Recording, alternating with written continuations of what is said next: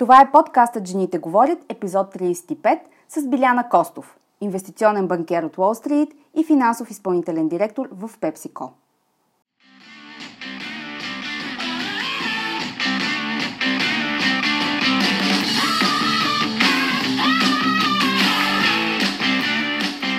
Добре дошла Жените говорят.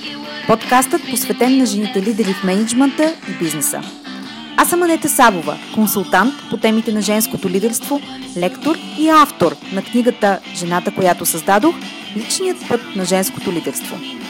Всяка седмица тук ще намериш съвети, с които да изградиш лидерско присъствие, авторитетен глас, който се чува и уважава в конферентната зала или на сцена и влияние, с което да се откроиш и утвърдиш сред колеги, клиенти, партньори и ръководители. Женската сила в бизнеса и политиката е в лидерството. Така че да започваме! Днешната среща в подкаста е уникална по няколко причини. Гостът ми е българка, която живее от 30 години извън България и има международна кариера. Тя е от Кюстендил, но едва 3 годишна заминава с родителите си за Русия, където учи 5 години – след това се завръща в България, за да завърши едновременно английска и математическа гимназия. Пътят и след това я отвежда в Штатите, където е приета с пълна стипендия в Дартмут коледж. Оттам бъдещето й е предопределено. Тя завършва и започва да работи на Уолл Стрит като инвестиционен банкер с MBA от Станфорд. Кариерата й преминава през Private Equity Fund, Lehman Brothers, Barclays Capital и PepsiCo – където работи пряко с настоящия CEO Рамон Лагуарта, отговаряйки за стратегията, изливанията и придобиванията в PepsiCo Европа. Тя става CFO за Европа и управлява 13 милиарден пазар, а след това се издига до CFO на Пепси в подразделението за храни и снаксове. Профилът ти включва експертиза в областта на Private Equity, Merger and Acquisitions и стратегическо управление. Тя е Биляна Костов и е мой гост днес в подкаста Жените говорят. Епизодът с Биляна е уникален и по друга причина. Избрахме да го запишем двоязичен и интервюто с нея на английски язик, защото така е по-лесно. Понякога, особено ние жените, трябва да се научим да правим по-лесния избор и да използваме силата му. Или, както е по-добре да се каже, picking the low-hanging fruit. Е, точно това направихме с Биляна. Този подкаст е мастер-клас по лидерство. Няма друг начин по който да го определя. Аз лично си записвах, докато я слушах и знам, че всяка жена, която реши да инвестира този един час от времето си, ще си тръгне с практически стъпки, които да използва още утре, за да изгради себе си като авторитетна и силна в професията си, балансирана в житейски план и обогатена от живите истории, които споделяме с Биляна. Записвайки интервюто с нея, Разбирам какво му е на Светло Иванов, водещ на 120 минути, когато води рубриката Роуминг. Но аз съм облагодетелствана, защото нямам ограничения във времето за разлика от него. Да имаш тези невероятни срещи с изключителни жени, като дамите в поредицата Power Women in the House, е чест и отговорност, но и възможност да участваш в разговори на високо ниво, които те правят по-добра. Най-ценното нещо, което в наши дни имаме, е времето си и аз съм безкрайно благодарна на всяка от тях, която го отделя, за да участва в подкаста. Благодарна съм и на всяка от вас, която слуша подкаста и го чака с нетърпение. Това е доверие, което в наши дни е всичко. С Биляна доста се посмяхме на житейски ситуации и нашите човешки реакции в тях. Нямам видео, за да ме видите колко усърдно кимах през цялото време, защото аз и тя говорим абсолютно на един език. Когато си мечтала да бъдеш инвестиционен банкер, каквато беше моята мечта в началото на кариерата ми, и се срещнеш на живо с такъв, един час просто не стига. Влизаш в една енергия на взаимност, в която се разбирате и допълвате постоянно. Едва се отдържах да не я прекъсвам през цялото време на всяко изречение, защото съм изпитала почти всяка една дума от това, което тя разказва. Как се става силна и уверена жена? Какво е ДНК-то й? Биляна споделя своя личен опит и какво помага на жените да изградят истински голяма кариера. Разбира се, не живеем в захарен балон. Да имаш кариера е въпрос на трудни решения, понякога съмнения, устойчива последователност и тонове помощ и подкрепа. Тя разказва за едно от най-тежките решения и съмнения, които е имала за избора си, когато е трябвало да остави малкото си новородено момче на родителите си в България, за да се върне на Уолл Стрит. За тези избори и за силата да ги вземеш, Биляна е съвсем откровена. За разлика от повечето жени, Биляна не страда от импостърски синдром и дори не знае какво е това. А как така се е спасила от него преди още да го е придобила, ще чуете какво разказва тя в подкаста. Тъй като казах, че подкастите ми са вид мастер-класове, Биляна, подобно на останалите жени гости, прие думите ми съвсем насериозно и дойде подготвена. Тя е много структурирана и практично полезна, толкова, че избра да сподели каква е нейната рамка за успешен растеж за жените лидери. Изключително полезен инструмент, който представлява квадрат с 4 възлови ъгли, включващи ментори, коуч, борт на директорите и спонсори. Със сигурност искаш да разбереш какъв е този модел, защото дори аз го исках, а се занимавам професионално с това. Ако избереш да си успешна, трябват ти устои, неща, които не подлежат на договорки. Пиляна споделя кои са според нея те. И ето една подсказка. Първото нещо е никога нищо не е спешно, когато става дума за работата ти. Важните неща са в семейството. Понякога си струва да си го припомним преди животът ни да ни го е напомнил по неговия особено убедителен начин. Нямаше как, трябваше да изневеря на себе си, задавайки единствения въпрос, който знаете, че отказвам да задавам на жените. Как смогваш? Как успяваш? Как се справяш? Ще чуете защо не го задавам и също така тя много умело го преформулира по начин, по който си струва да си го зададем самите ние. Отговорът ти е истинско злато. Имаме няколко behind the scenes момента, които тя споделя с мен. Какво е усещането да получиш СМС в неделя след обяд и той да гласи Утре компанията обявява фалит. Ела веднага тук. Биляна е в Lehman Brothers, когато се случва немислимото. Около разказа и за човешкото лице на финансовата криза се случи и това да се посмеем. Ето ви един въпрос. Ако си жена и банката, в която работиш, фалира утре, какво първо ще спасиш? Ще се смеете, обещавам, макар че фалитът на банки никак не е смешно и не е атрактивна жълта новина, която да събира злободневни коментари под себе си. Ако една банка е нестабилна, всички много внимават и ще направят всичко възможно, за да избегнат фалите й, защото са в една лодка. Разбира се, нерядко някои решения са с политически характер. Такова е било и решението за това Lehman Brothers да фалира. Биляна разказва за това в подкаста. Тя споделя и личните си впечатления от Индра Нуей, бившия CEO на Пепси, която тя частично познава. Забележителна жена, не случайно в топ 100 на световните лидери, но и жена платила сурова цена за това. И отново, behind the scenes, ето още един въпрос. Ако си в средата на кариерния си живот, вероятно ще искаш да промениш нещо. Опциите са три. Мъжа си, колата или кариерата – какъв е бил изборът на Биляна, ще трябва да изслушате подкаста до края, за да разберете. И накрая, Биляна е жена с международна кариера, но също така майка на четири момчета. Не я попитах всичките твои ли са, както се случва да и уструмничат. Всъщност, дори не ми хрумна подобно нещо, защото мога само да се възхищавам на такъв човек. Преди да ви срещна с Биляна, напомням, че всеки нов епизод на подкаста може да пристига директно в имейла ви всяка седмица, ако сте абонирани за нюзлетъра на успешни жени. Линк за абониране слагам под аудиото. Време е за мастер-клас с Биляна Костов.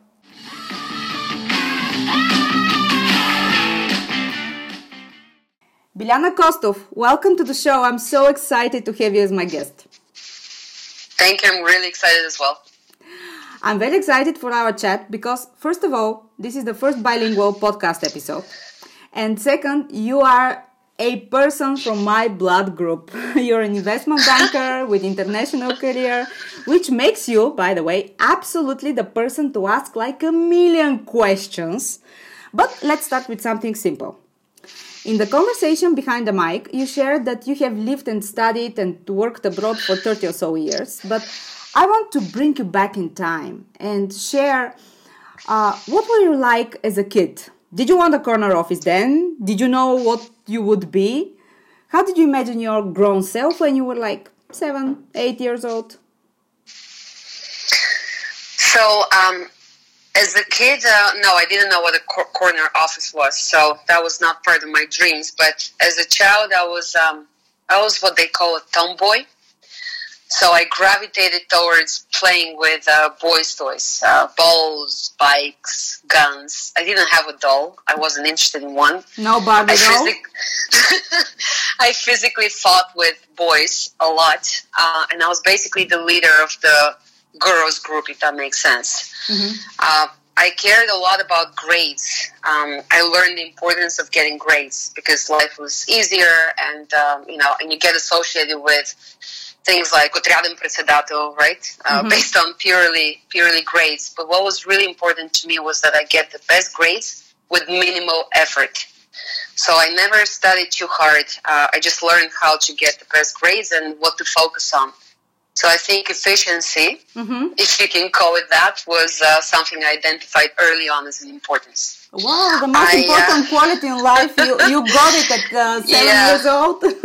Yeah, and my, my parents were very helpful at that. Uh, they they made me understand the importance of grades because they project excellent. They say something about you, but I wasn't interested in studying too much. I wanted to shoot and play and ride a bike, so I had to do that with very little work if I could. Uh, I love math, so I was in the SMG, the math high school of Yes, Bulgaria in yes, Sofia yes. from uh, fifth grade. Um, I absolutely have love, huge passion for math. I could sit for seven, eight hours to solve one problem, and I could not continue with my day until I solve it. Nothing was more important. I just literally would sit in the corner and be very happy to to uh, to uh, be by myself and, and solve that. Once I solve it, you know, then uh, life uh, moves on. so when I remember what did I want to be as a child, uh, there were two things I wanted to be: either a lawyer, and lawyer because it was always a very important sounding career. I don't know what a lawyer was at the time, right? But it was lawyer, so there was some secrecy, some uh, um, you know things normal people wouldn't understand, and I wanted to be someone that understands something that others don't.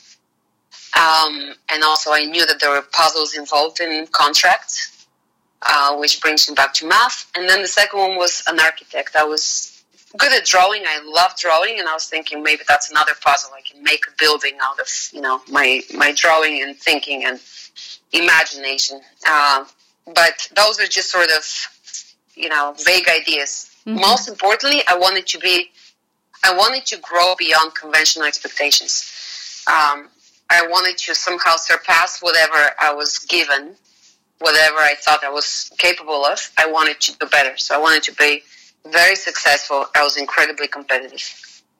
and, and and do you remember maybe later on uh, when was the moment when you knew that okay you were about to have a global career now?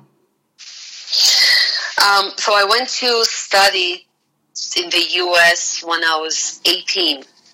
And basically, I, I, I didn't have a moment of this is when I'm going to have a global career, but that's what I that's when I became what they call a global citizen.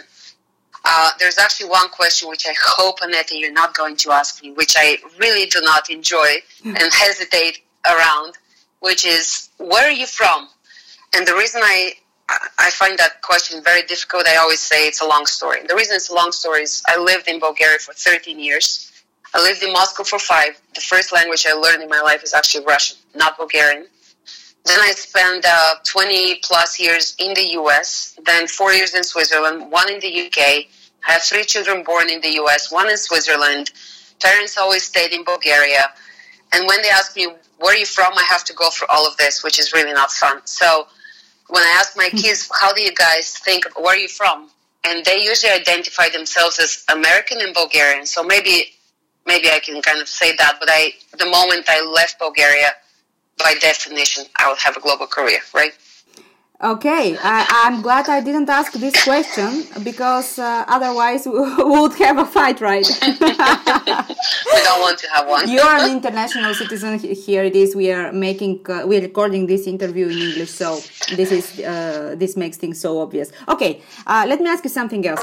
Can you share from your personal experience what helped you to position yourself as a strong career woman, with a voice. For example, uh, you've said at a great number of executive meetings, I'm sure. So, what is it that makes you strong and powerful, and people recognize it in you? Um, okay, so I think the first one and most important is incredible confidence. Incredible. Um, so confidence, I don't believe confidence is a characteristic or character trait. Um, this is you might be born with it, you might you might not be. You can be trained, but it's basically a way of behaving, a way of projecting yourself, of coming across. Mm-hmm.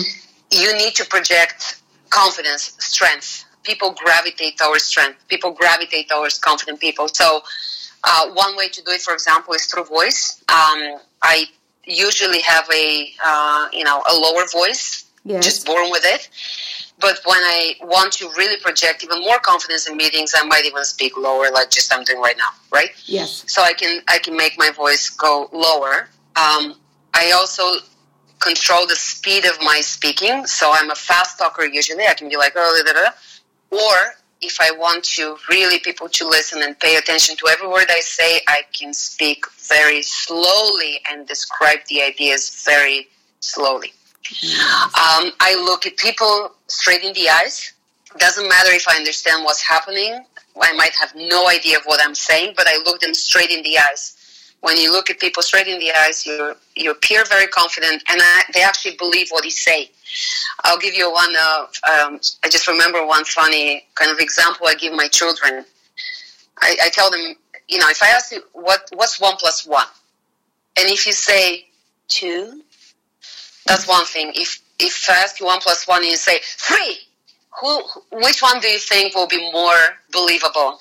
It's actually the three because it's said with a very confident voice. So mm. it's very similar in business meetings. You might not be saying something that's incredibly important, not even something insightful, but you say it with a lot of confidence. People buy into it. They immediately assume that you actually know what you're talking about.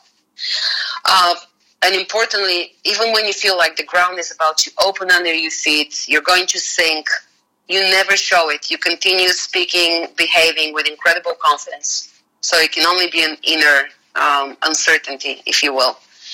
So the first one is incredible confidence. The second one is visibility. Uh, visibility, a rule I have is make sure I speak at least once at every meeting. Doesn't matter what my rank is, doesn't matter what my experience is, expertise I have to speak up uh, at least once to make myself visible.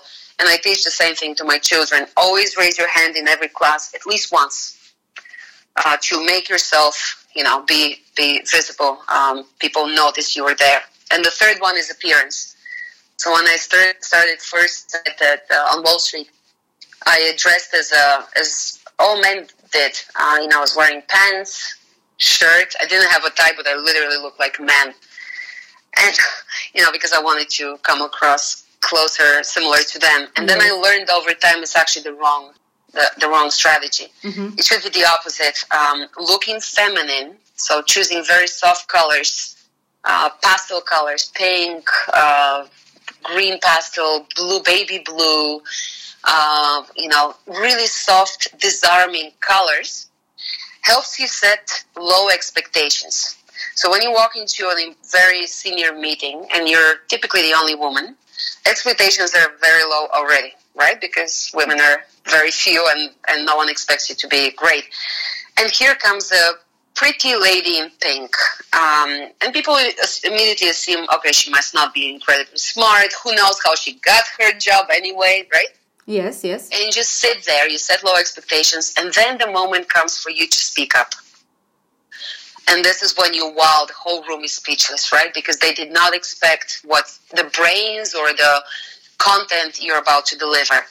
There is nothing like exceeding expectations. So appearance wise, I believe setting expectations low actually helps women, has helped women in very, very male dominated environments.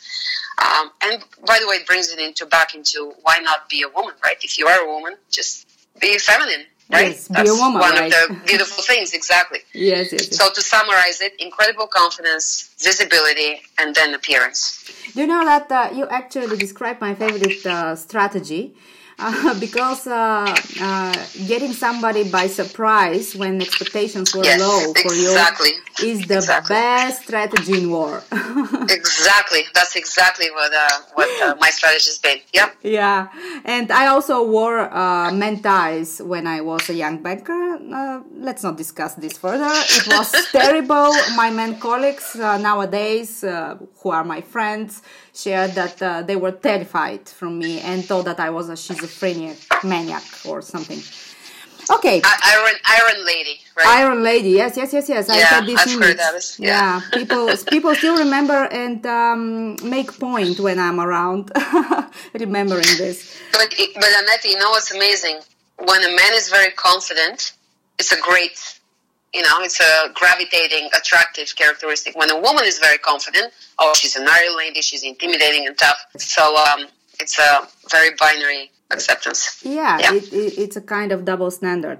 Okay, talking about uh, strong women, um, I want to ask you uh, having a big career is no joke, right? It doesn't happen mm. overnight. Most people are fully aware that it's demanding, hard work, strategy, and putting on the hours. However, most people are not aware that uh, a career is like a mirror to somebody's identity.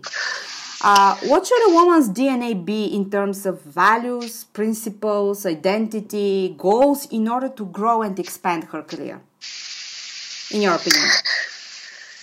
So, in terms of DNA, um, I don't believe there is one or two or five types of DNA uh, to be successful as a woman or as a man or anyone. There, there is it's a myriad, a matrix of characteristics, right? Uh, so I, I can describe what's worked for me.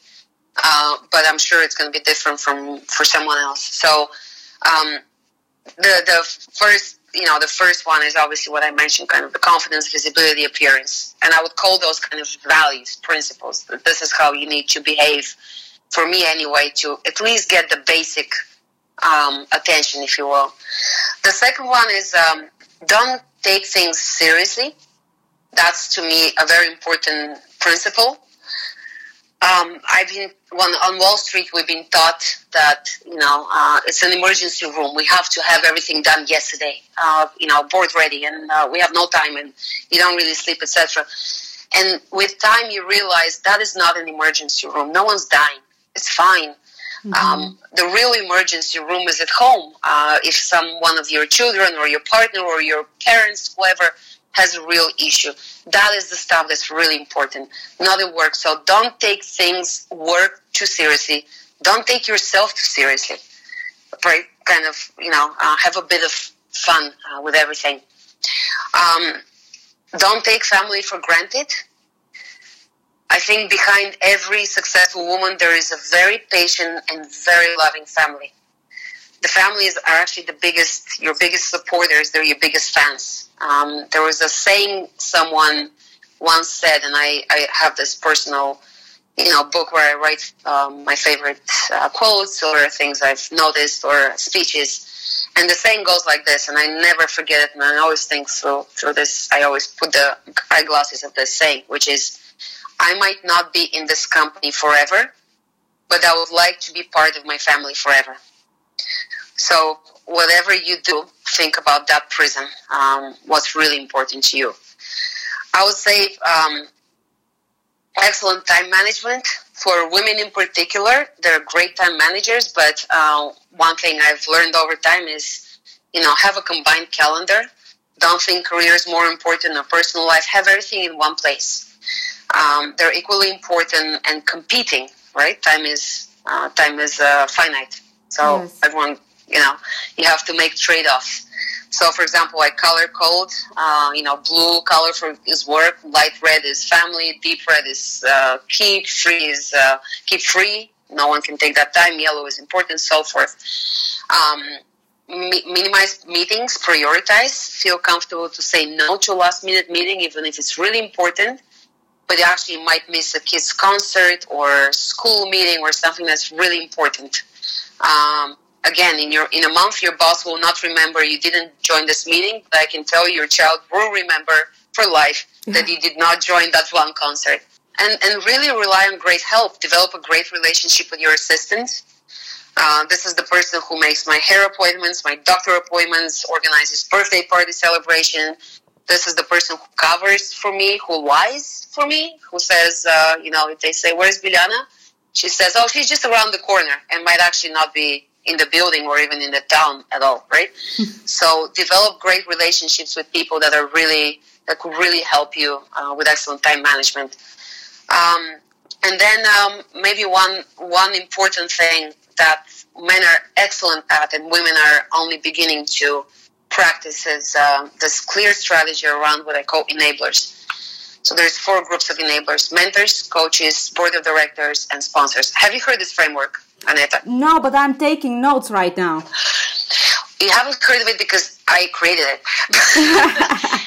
Uh, but each component was never created by me, of course. I just put it in one place together. And it's been used very successfully at PepsiCo to describe kind of four, you know, you divide the page into four corners, right? Yes, two by yes, two. yes. And they talk about it. So basically, there's four groups of people um, that you need to identify in your career. The first one is mentors.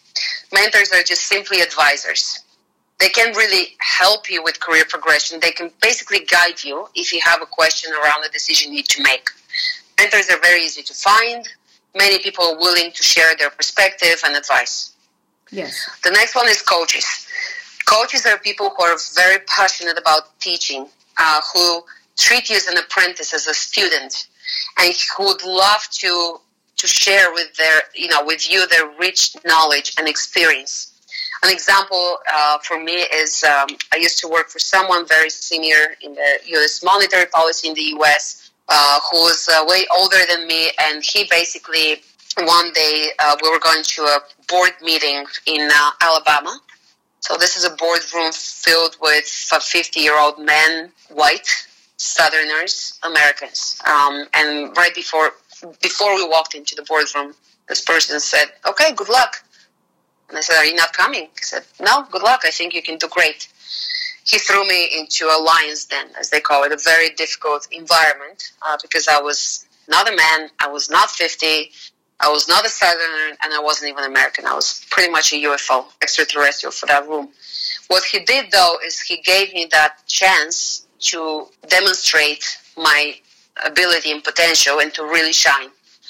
So that's what the coach is. Um, they throw you into different situations. They teach you things before that, and they give you an opportunity to really develop. Yes, yes. They challenge you and they give you opportunity to shine. Ex- exactly. They give you the tools, and then they present you with an opportunity to to uh, exercise those tools.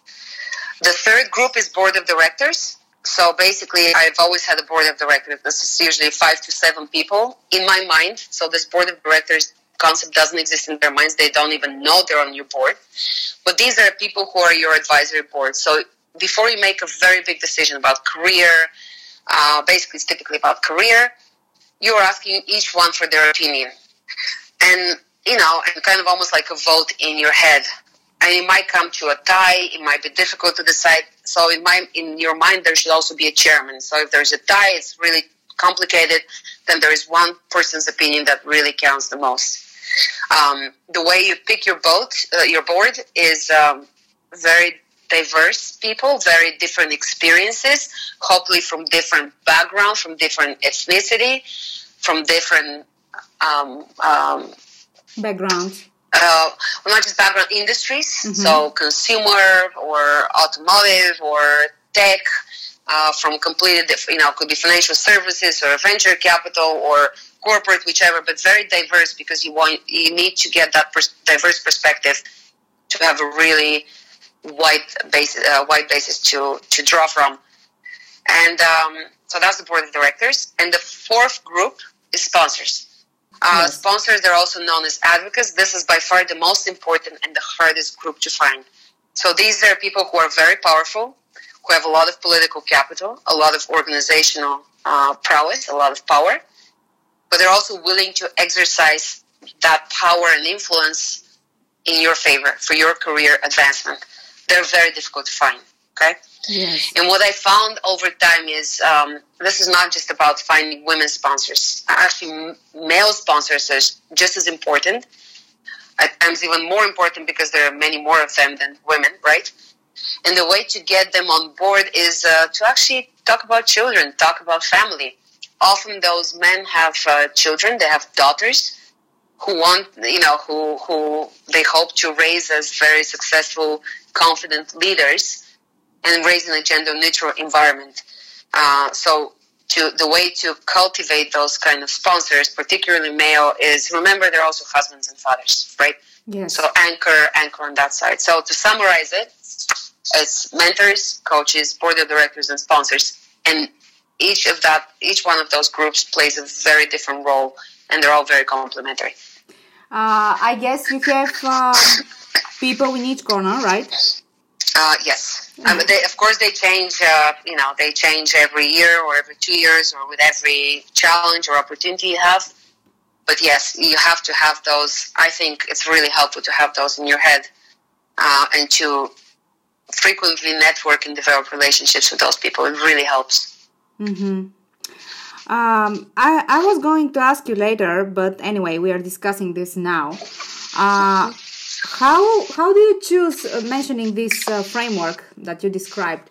Uh, how do you choose the mentors you want to turn to, the chairman of the board, and the sponsor that you want to help you advance? How do you choose these people? Because you mentioned how do you connect, which is even more important. Yeah. But how do you choose first? Because uh, in nowadays uh, life, uh, we sometimes suffer something called decision yeah. fatigue with too many choices. How do you uh, spot these people and choose them? So uh, it's a bit like by elimination. So first I'll start with sponsors. Yes. Sponsors are the hardest ones to find. So if you can identify people with power who are willing to invest political capital into you, um, then those are definitely sponsors. There are very few. So first you decide who the sponsors are. Then board of directors because that's the second hard one which is they need to be different hopefully not from your job not from your work currently not your friends. not friends. These need to be people that you've worked with in the past uh, uh, that have been in different environments that moved on to something different that really provide a different perspective. So these are people that you need to continually cultivate um, a networking relationship with. Sponsors typically are from your current job because they're going to make your current job better. They're going to help you with promotion, with going to the next level. Board of directors are the people that help you make a decision, which is within the company, outside of the company, a grand decision. Should I leave this company? Should I take that other opportunity, etc.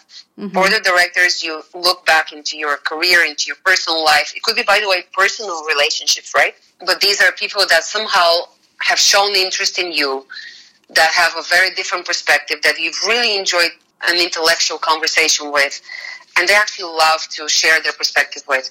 The chairman, chairman is a tough one. I mean, it basically pick one. I, I don't know whether you think they're the most experienced or most interesting or most vocal or more accessible. But you have, but I think it's more important to pick one chairman rather than who it is necessarily because there are moments when you tie break, when you come to an even vote, or it's just too much all over the place, the, the advice you get. So you just basically say, you know what, I'll just take whatever this guy tells me. Yes, you shoot for decision. Yeah. Exactly. You need to make a decision eventually, so you just pick one.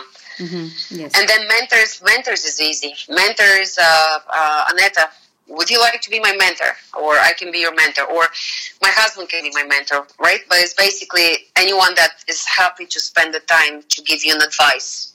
They they have no power necessarily in your current situation. They do not have necessarily the right experience or diverse or they're not at very high positions etc but they're just people that are willing to share a perspective. They're easily accessible on a day-to-day basis. So these are not for the big decisions. Mentors are for the day in day out kind of thinking.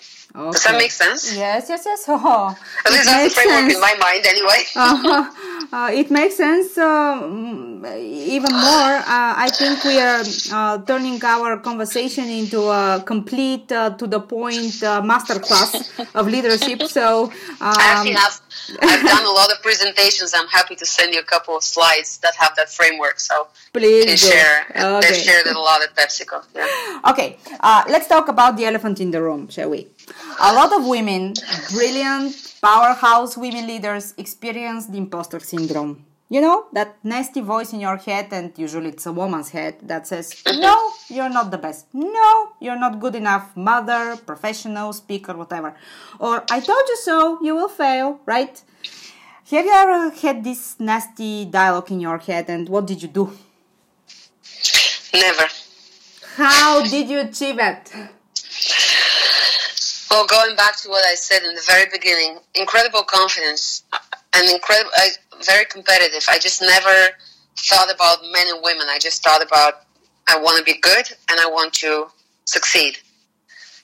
It never, I never had this doubt of, you know, I'm a woman and maybe, you know, I should do something different. Mm-hmm. I didn't. I've had doubts at times around specific, you know, um, career choice or what to do with my children, etc. But it was not gender specific, if that makes sense. It was human, right? Everyone doubts at a certain point uh, if that's the right decision, and so forth. So no, I did not have that syndrome. uh, that's probably not very helpful, but I think no. you're the first woman that I hear that has not experienced this syndrome, and um, uh, I'll take note. Okay, we'll talk about that. we'll t- uh, we'll talk about doubts in a moment. But before that, because uh, we are speaking about imposter imposter syndrome, which usually mm-hmm. not in your case, but usually is a huge problem uh, for women um, yeah. trying to uh, to cope or to advance uh, their careers.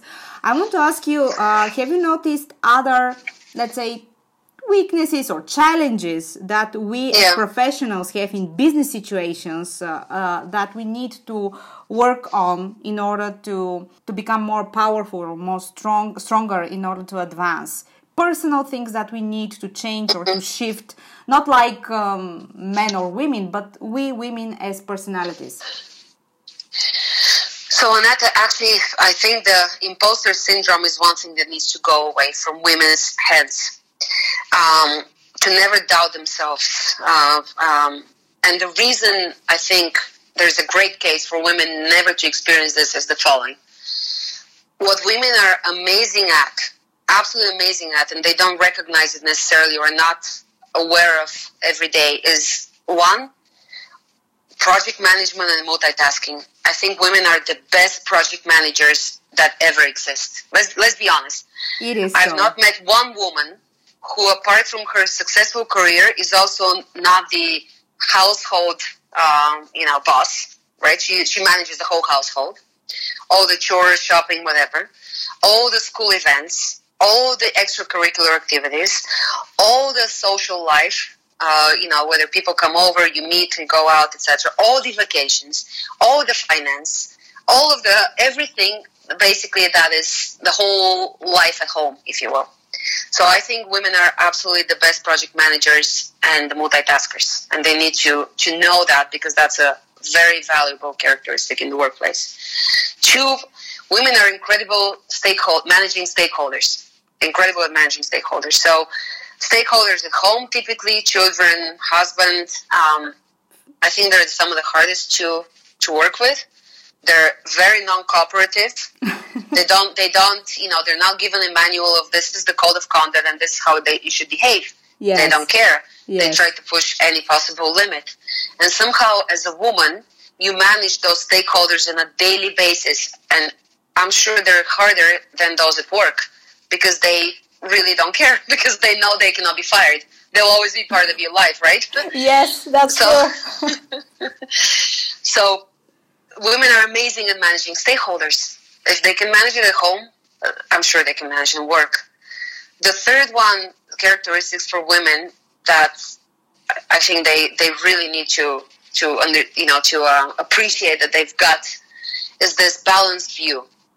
They need to be fair on a ba- daily basis. They need to manage conflicts, diverse opinions, quarrels on a minute basis. You, if you have you know a husband, children, dog, whichever, everybody's in competing situations, right? And you have to have this balance. You need to somehow make people happy and yet also, um, you know, behave. It's a bit similar to the managing stakeholders, but a little bit more on the balance side. Uh, there's the long-term strategy. Uh, so there's a there's been a lot of studies, a lot of you know uh, publications around why women leaders, particularly of governments, high positions that are multi faceted, uh, you know, that have real implications on people's lives. Um, why women are better, um, you know, leaders uh, because they take a longer term view. They're strategic in building family, in relationships. They're very good politicians. They take risks in a more calculated and sober fashion. They don't just jump at something. They think about the implications. So there's a lot of long term strategy. And finally, women are very resilient. I mean, it's not easy to, you know, to to to have been treated as second class for too long. So women have learned to adapt, to evolve, and eventually overcome. Uh, so I think those are incredibly important characteristics that women don't necessarily are aware of or appreciate that make them absolutely amazing uh, just by being women, actually. yes, and let's not forget that in times of crisis, like we just put ourselves together and we are like a exactly. missile, missile power that solves issues uh, right away. You know, it's, uh, it's you just brought a great example. Uh, typically, you know, men, when a woman gives birth, the husband is uh, asked to to leave uh, the room uh, or if they're there, they typically faint. I mean, they, they cannot handle crisis. They see blood, etc. And women just go for it. So um, it's a funny example, but it's actually well documented statistically as women are very resilient and, as you said, put themselves together in crisis situations. Men panic. yes, this is so. Uh, we're talking about uh, women's strengths in business. Uh, and let's talk a little bit about strategy, uh, strategy of growth and um, advancing uh, one's career. Um, usually, it happened for me. My career happened to be for a little bit more than 10 years at uh, one of the biggest banks here in Bulgaria. And well, curious fact is that usually when I share it at conferences or workshops with uh, young people, let's say millennials, I see horror in their eyes. They cannot imagine somebody to stay at a certain place for so long. and this is when I make the comment that I have had lateral moves every two to three years. It was yeah. my strategy to get more responsibilities, to, to be promoted, to show my potential. Uh, do you think this is the way of uh, like like a strategy of growing into leadership positions, or you need something more and something different? So um, this one is a difficult question, Aneta, because uh, I've seen both sides, and actually at PepsiCo, uh, my my last endeavor, we never quite figured it out. Um, so there was this theory: if you move every year and a half to you know, you go into great new learnings and you really uh, expand your breadth of your experience and you become really well-rounded, etc. And you need to move fast, and that's a sign of great, um, you know, potential. So I did five roles in seven years at PepsiCo. There's this other school of thought, which I think is actually probably to me, to me, I think is more the appropriate one, which is you need to spend a bit more time in every role, and the reason is um, the impact you make in that role. I mean, let, us be honest. The first six months you're just learning, yes. right? Yes. And then the next six months you begin to impact, but then to actually see the results of what you've done takes another year or two, or actually even three. Exactly. And it's not just about the business results; it's also about the team. You've been training your team, you've been taking care, you've been building, but you can't really see that impact. So, to me, one of the harder things has been to move so fast and not being able to have spent time with my team longer to really develop them, to really learn from them, and also see the results of what you know what the business did. And there's also a bit of an accountability point here, which is if you move that fast, you mm. never are really accountable. So that's kind of on the negative side, right? If you did something you know that wasn't ideal, it's just someone else lives with your uh, suboptimal decision. So I personally think, um, unlike millennials, I think maybe it helps to spend a bit more time, a bit more, you know, um, consistency in a role yes, to yes. really be deep in it and really, really impact and see the rewards of it. See, That's my personal opinion. But as I said, it's um, there is a you know it's not clear to anyone right now. Yes, maybe there is not one answer, but uh, currently because it's so much noise uh, and young people are, um, let's say. Uh, very uh, restless. okay, yes, but uh, uh, you know the um, the San Francisco romantic uh, part of uh, move fast and disrupt and destroy and uh, be yeah. fast and furious. Uh, but actually, in real life, um, uh, when I discuss this matter with my clients and uh, women that we work with, usually this is what they share. No, I want, I need one more year to see the results that I'm investing yes. right yeah. now. And it, it is a very tough decision because sometimes on a daily basis, it's very difficult for them to keep their principles and the policy that they have chosen to invest in. Uh, exactly. Because you know you won't see the result next month. You'll see it a year and a month ahead, and it's very tough exactly. to, to, keep this decision. So I understand. Uh, okay, let's now talk about doubts, right? yeah. uh, we talked a little bit earlier, but uh, but have you ever had any doubts about your career choices? Because usually women don't like uh, talking about uh, failures or doubts or weaknesses. Uh, but now we try to be more vulnerable and more open about uh, this part of our decision making uh, processes. For example, uh, because I'm reading the biography, autobiography by Michelle Obama, and she shares that she really was not exactly happy with Barack Obama's political course and that Mm, he was entering this political high life of the most important and yeah. powerful country in the world. And uh, she chose to support him, of course, because one, she loved him, and uh, uh, secondly, because she was truly convinced that he could contribute. But it yeah. was a tough decision to make because, uh, as a woman, as a mother, and as a professional herself with a career. So she is open to uh, share these doubts that she had such. Did you have such at a certain point? Yes. Um, almost actually at every point I had doubts because um, I don't know what I'm getting myself into, what that means for me as a person, what that means for my children. Yes, uh, there was always a doubt, lots of excitement, and then sort of the I'll figure it out kind of let's go with it, right? Yes. But um, I was on Wall Street, as you know, for two years, and then I went to business school, uh, and then I did private equity for three years, and then I decided to go back to investment banking, Wall Street, because uh, I needed more action, more deal flow. Just I, I needed more dynamics, and I was afraid to go back to Wall Street because um, I had one child already, and I knew what Wall Street takes. Um, but I also really loved the tempo, so it was something I was very scared to do, and um, and when I think hindsight, you know, hindsight is a beautiful thing, right? When you look back and you say, oh, um, that's what I should have done, not should have done. But, um, you know, when I had my second child, uh, when I, shortly after I started in Wall Street for the second time, I just figured out I couldn't do it. I was working until 2, 3 a.m. My older one was only a year and a half. And then the second one shows up. So when he was uh, three weeks old, I put him on a plane and I took him to my parents in Bulgaria. And I left him there. And they raised him until the age of a year and a half. And I never saw him. Uh, they wouldn't allow you to, there was no Skype at the time, right? Um, I couldn't have, you know, a, a video camera for personal uses. So I didn't really see my child for a year and something. Um, and that's exactly what I was doubting. So now that I look back, uh, yes, I maybe should have done things a bit different but it sort of worked out. Um, I think I, uh, I've maybe mentioned to you, but for four children, I had seven months of maternity leave. If that's one thing I would have loved to change a bit, uh, which is why now I'm repairing this by spending time with the children a little bit and, you know, resetting and deciding what to do. But yes, every career choice is a trade off.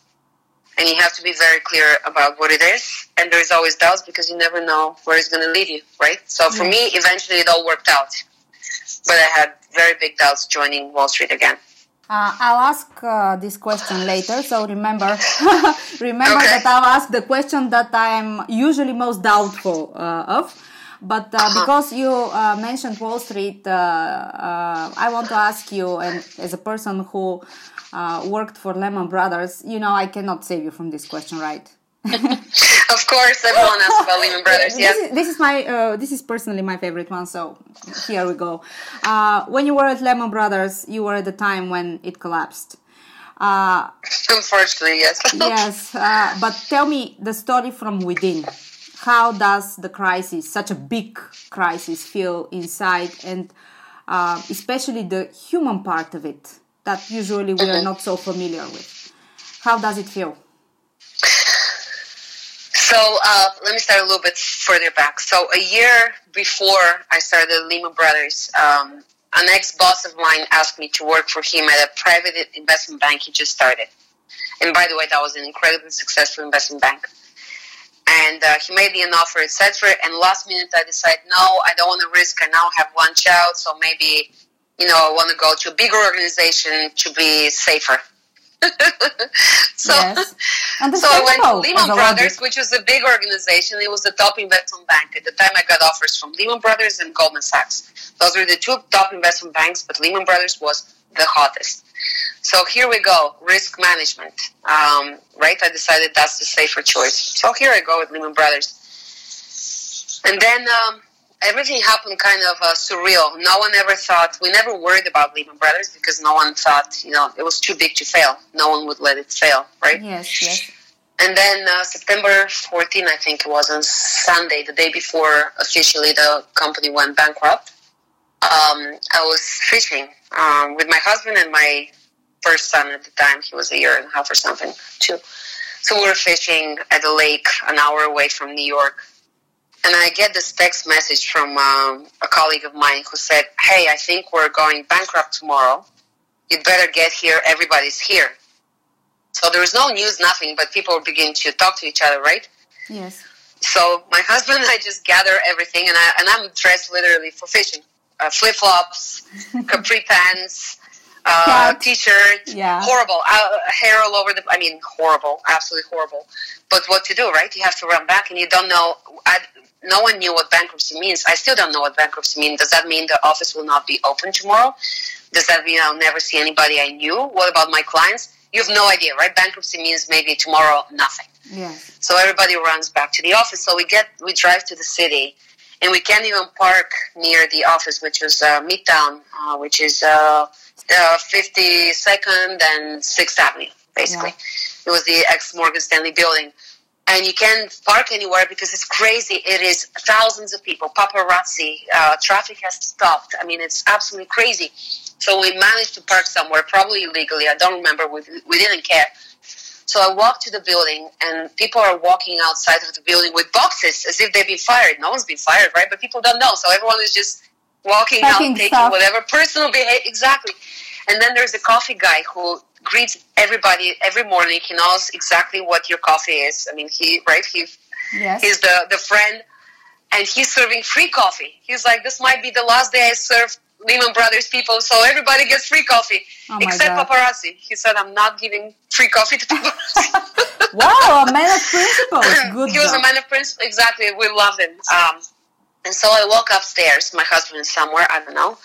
Uh, by the way, the, my team, two of the people that worked directly for me, they were on the front page of Wall Street Journal the next day with the boxes. I can tell you their names, but they were on the front page. Somehow yeah. they were the lucky ones. So anyway, I go upstairs, and investment banking is full of very incredibly well organized, uh, very pedantic people. Uh, everything is in the right place. I mean, it's incredibly beautifully clean and organized. Mm-hmm and this is this is when I'm walking up there, and it is a chaos.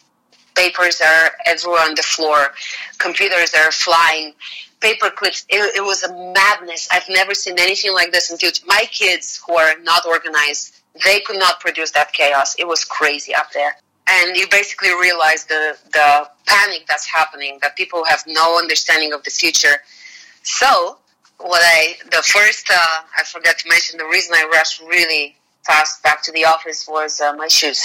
uh, I, am not. I'm very formal at work. I don't wear high heel shoes outside, but I have very nice high heel shoes. Uh, Louboutin, right? Uh, all the top brands, the red uh, heels and everything.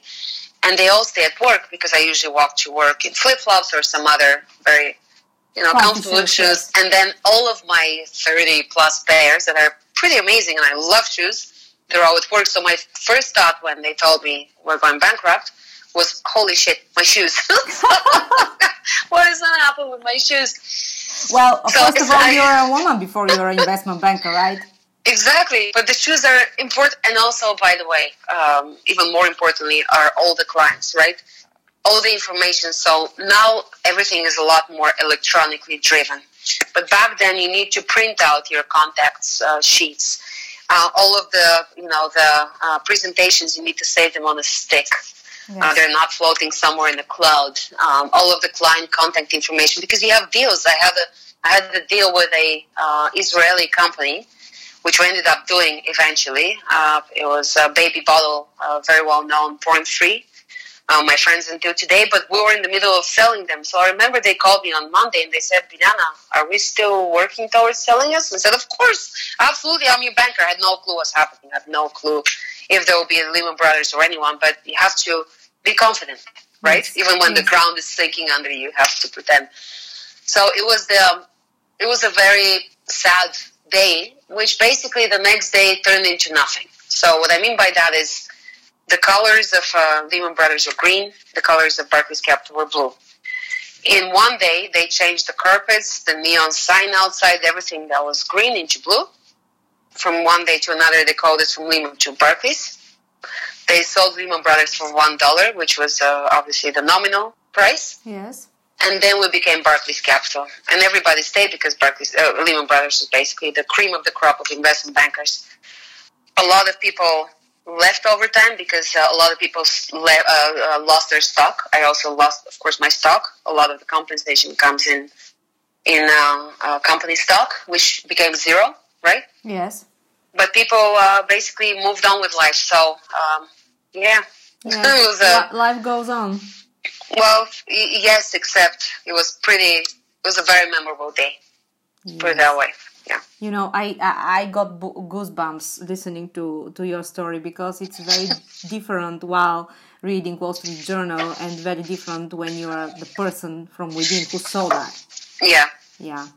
Yeah, and we, and we never thought it would happen, right? Uh, yes. It was, I mean, now there's a lot of movies, a lot of things been written about the subject, but they they you know no one ever thought a big bank would be let go, um, and uh, basically it was a kind of a political victim, if you will. Someone had to fall to teach a lesson, and it happened to be Lehman Brothers. But Lehman was not in a worse financial position than other banks. So yes, such is life. Yes, the go. kind of decision taken in those rooms that you need yes. just to, to comply with and don't ask. Okay. Exactly. Yeah. Yep. uh, I want to ask you. Uh, a somewhat personal question, but anyway, we discussed Lehman Brothers until now, so. Mm-hmm. Um, you you were part of the top team at Pepsi, and um, I want to ask you about this incredible woman that everybody knows, uh, uh, Indra Nooyi, uh, who managed to change and make Pepsi a mm-hmm. huge and successful company.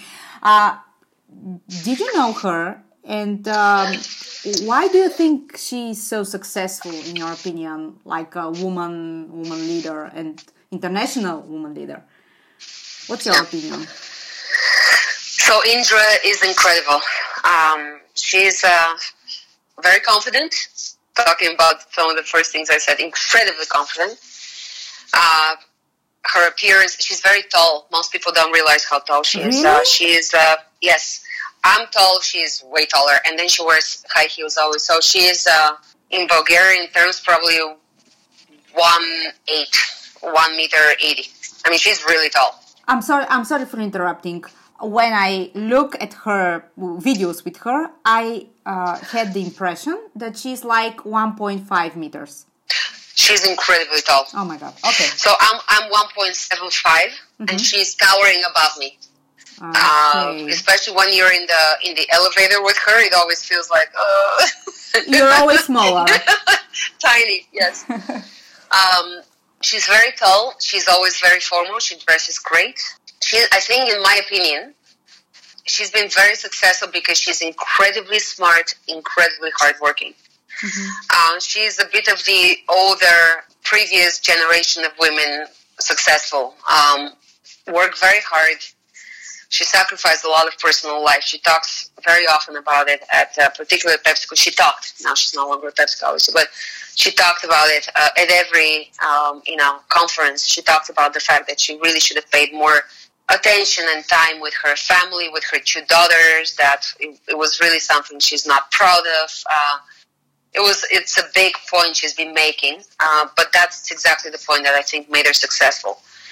And I think, and now she's giving a lot of talks about this, which is you shouldn't do what Indra did to be successful. Because if you're as smart and capable and driven as Indra, you can go just as far without really sacrificing your family life. Uh, mm-hmm. So I think she's changed that perception to really benefit from what she thought she didn't do great at, which is the home life, and to give the message to all of us, me including, that you really need to balance and to pay equal importance to both personal and career life, and you can do both great.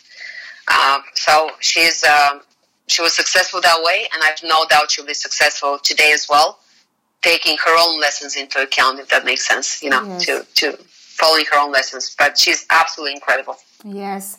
Uh, well, sometimes uh, we learn from um, somebody else's mistakes, exactly. sacrifices, own, right? difficult yeah. moments. So this is a, a, great way to get this uh, lesson. Okay, uh, you know we have a, a, a, second elephant in the room, and here it goes.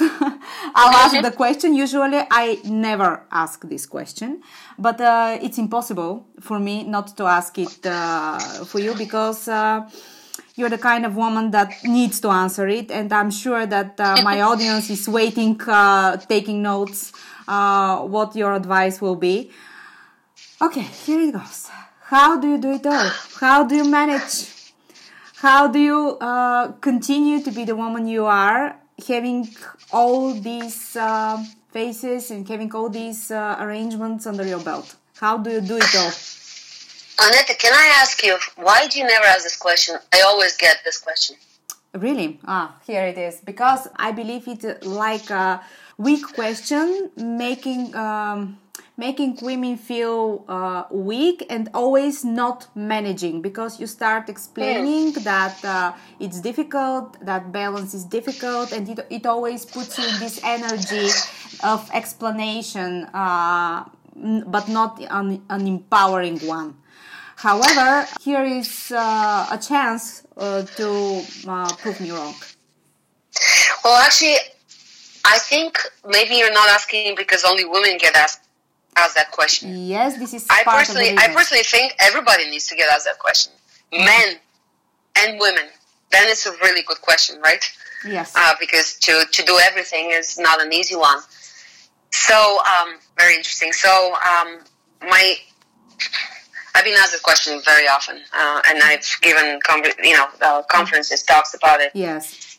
And um, I usually kind of joke, but it's not a joke, which is why I think men don't get asked that question. Which is, I always say, "Look, I don't have it all because I don't have a wife, uh, and uh, if I had a wife." Uh, I would be just like any man, and I wouldn't get asked that question, right? Because men get assumed that they can go and run with their career and be very successful because they have someone at home who is incredibly caring, who is the best, uh, you know, uh, person Manager, that will take care yes. of the exactly yes. the the children, the everything, and they don't have to worry about it. And women don't have that luxury. So I think with time, when women and men become more gender neutral in the types of careers they take, whether they're stay-home dads, stay-home moms, doesn't matter, right? Or both people work. I think that question will be to everybody. Uh, it should be because it is difficult to have both at a very you know um, without really feeling like you're sacrificing. So so on the question that you don't like asking, which I think you should be asking men, but your podcast is about women. it is. Um, I think actually the do you have it all? I don't think it's. I, I think it's the wrong question. The question we should be asking is uh, uh, both women and men is um, out of everything out there what do you want to have and are willing to sacrifice to have it all? What are the trade offs you're prepared to make? Um, and I'm talking to women now and men. You're capable, you're smart, you're driven. You have all the tools and experience at your disposal. What choices do you want to make that will ultimately construct your definition of having it all? Um, I think that's a decision for everybody to make, uh, to the thought process of what it means to have it all, right? Yes, no one can make decision. the Exactly. No one can make better choices than you or whoever. Uh, there's a famous quote, uh, not famous, but at least I think it's famous or I love it, uh, from Sheryl Sandberg. Uh, she's CEO of Facebook, obviously. And she said, No matter how much we all have and how grateful we all are for what we have, no one has it all. Because we all make trade offs every single day, every single minute. And that's exactly the answer. No one has it all. What that means is decide what all means for you. What are you willing to sacrifice? What are you willing to make trade offs? What is comfortable for you? And that's the answer. And that's basically the realization, thanks to this quote, thanks to what I went through, that realization of I'll have my all, not it all, what I am comfortable with. That's given me a lot of comfort to me and actually those I love, my family and people and friends and everybody around me who's gone through the journey with me. So, uh, no, you cannot have it all. You can have your all. That's mm-hmm. my answer. You know, uh, listening to you, um, I'm making this point that uh, we're discussing. Uh, often I'm a facilitator at uh, conferences. Uh, um, obviously, the person asking the question, the questions. So uh, right now, I'm taking the challenge, and next time when I'm at a business conference facilitating a panel, I'll ask the men on the panel this yes. question. Because yes, and if you get the answer of it's the wife, then uh, bad. No, but that's bad. then I'll say, eh, wrong answer. exactly, the buzzer, right? yeah. yes, because when we are talking about this and um, uh, having more conversations like this, actually change uh, mm-hmm. this, uh, our surrounding and how people perceive this kind of decisions that we take, right? Yeah. Okay. But Aneta, mm-hmm. Aneta, uh, sadly, I've had these conversations with men, and they always say it's because uh, they have a wife that takes care of everything. Yes, it's that is the that is the sad news. Yes, yes, yes. that's yeah. that's right.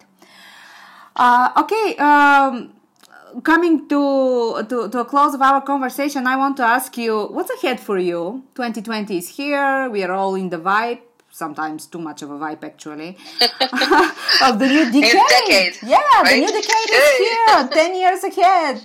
Uh, what do you want uh, uh, for yourself, for your family, for your future career? What do you wish for? Um, I never wish for something specific. Uh, actually, one of the questions I never like is, "Where do you see yourself in five years?" I don't want to see myself specifically. I want to find something that I'm really passionate about, that I love, that I can add a lot of value, that I can feel the reward, the growing, the learning, and people enjoy working with me and that to me is success. And what that leads to, whether it's you know what promotion level, opportunity, I don't know. Uh, but so for for kind of they say mid career, you have to change uh, one of three things: either your job, your uh, partner, or your car. Well, I'm never changing my partner. My car is just fine. so I decided to t- change the job and find something I'm really passionate about uh, something that could be even more impactful, uh, maybe smaller organization, and something we talked about before, which is not change, you know, roles every year, year and a half, but have more staying power, more impact, more, you know, legacy, if you will. so that that's kind of one. And in the next decade, um, what I really, I really think about a lot is uh, I'm raising four young men, and um, I think women don't necessarily appreciate the groundbreaking role of uh, being a mother um, that raises children, which is even more important than a father because there is a maternal, you know, instinct and so forth. Um, I think we're tasked with the biggest responsibility of our lifetime. Kids grow, my kids grow with the perception that working successful women is normal it is they're not growing in my household. They're not growing with the thinking that you know papa works and mama stays home and uh, daddy never washes dishes or does laundry. They don't understand what a woman or a man should do. They they will apply this lens of gender parity to their own families and to their you know to their to their future um, co-workers or people they hire or people they work for. This will be the only truth they know um, and basically, when I think about the next 10 years, because my eldest is 13, the youngest is 4, I basically have 10 years to develop these young men to be gender parity, gender neutral advocates so that conversations like this, Aneta, in 10 years don't happen, right? Yes. That these are not even issues we discuss. Yes. Because men in those roles of power will never even think about men versus women. They'll think about talent, they'll think about passion, about ambition. Uh, so the, over the next decade, the next 10 years, I hope to see my four sons become incredibly confident and caring men who would never think about gender when it comes to careers or life partner choices. And at that point in our conversation, what's your advice for the women listening? I think I would say um, um, aim high do not ever let the uh, um, uh, what was the syndrome? Uh, I don't even. The imposter one. imposter. Don't ever. Don't even try to learn what it is. I'm not going to research it, and that. Do not let that ever stop you. Aim high. Do not settle for less. Men never doubt themselves. They, ne- you know, they, they never settle for less. So aim high. You have more than you think, uh, because there is a lot of you know um, characteristics and a lot of roles you're put into that you might not realize are incredibly important and most people wouldn't do as well particularly men. Uh, spend more time with family be kinder to your family. Those are your biggest fans. Those are your biggest supporters. Learn from them but also bring the career you know lessons into your family. I've i brought in a lot of trainings a lot of you know things I've learned that work that we make exercises with my kids. Uh, we play games that we've I've learned in certain training sessions. So it's go both way. It go, goes both ways. Um, family learns from my career. My career learns from family. And finally, um, just be yourself. Um, I don't know if I'm going to quote it precisely, but I think it was Oscar Wilde who said, "Just be yourself. Everyone else is already taken." That's it a, a, very good end to our conversation. Biljana, our conversation was such a treat. Thank you for I taking really the time. It, Neta. Thank you very much. Really appreciate it. Okay, hope to see you Thank soon. you. It was Bye. a pleasure. Love to see you. Bye. Bye. Благодаря ти, че беше част от днешния епизод. Подкастът Жените говорят се продуцира и спонсорира от успешни жени с Анета Савова. Повече за жените лидери на 21 век и как да бъдеш една от тях – можеш да разбереш като се абонираш за нюзлетера на успешни жени на сайта или следиш профила на Анета Савова в LinkedIn. До нови срещи!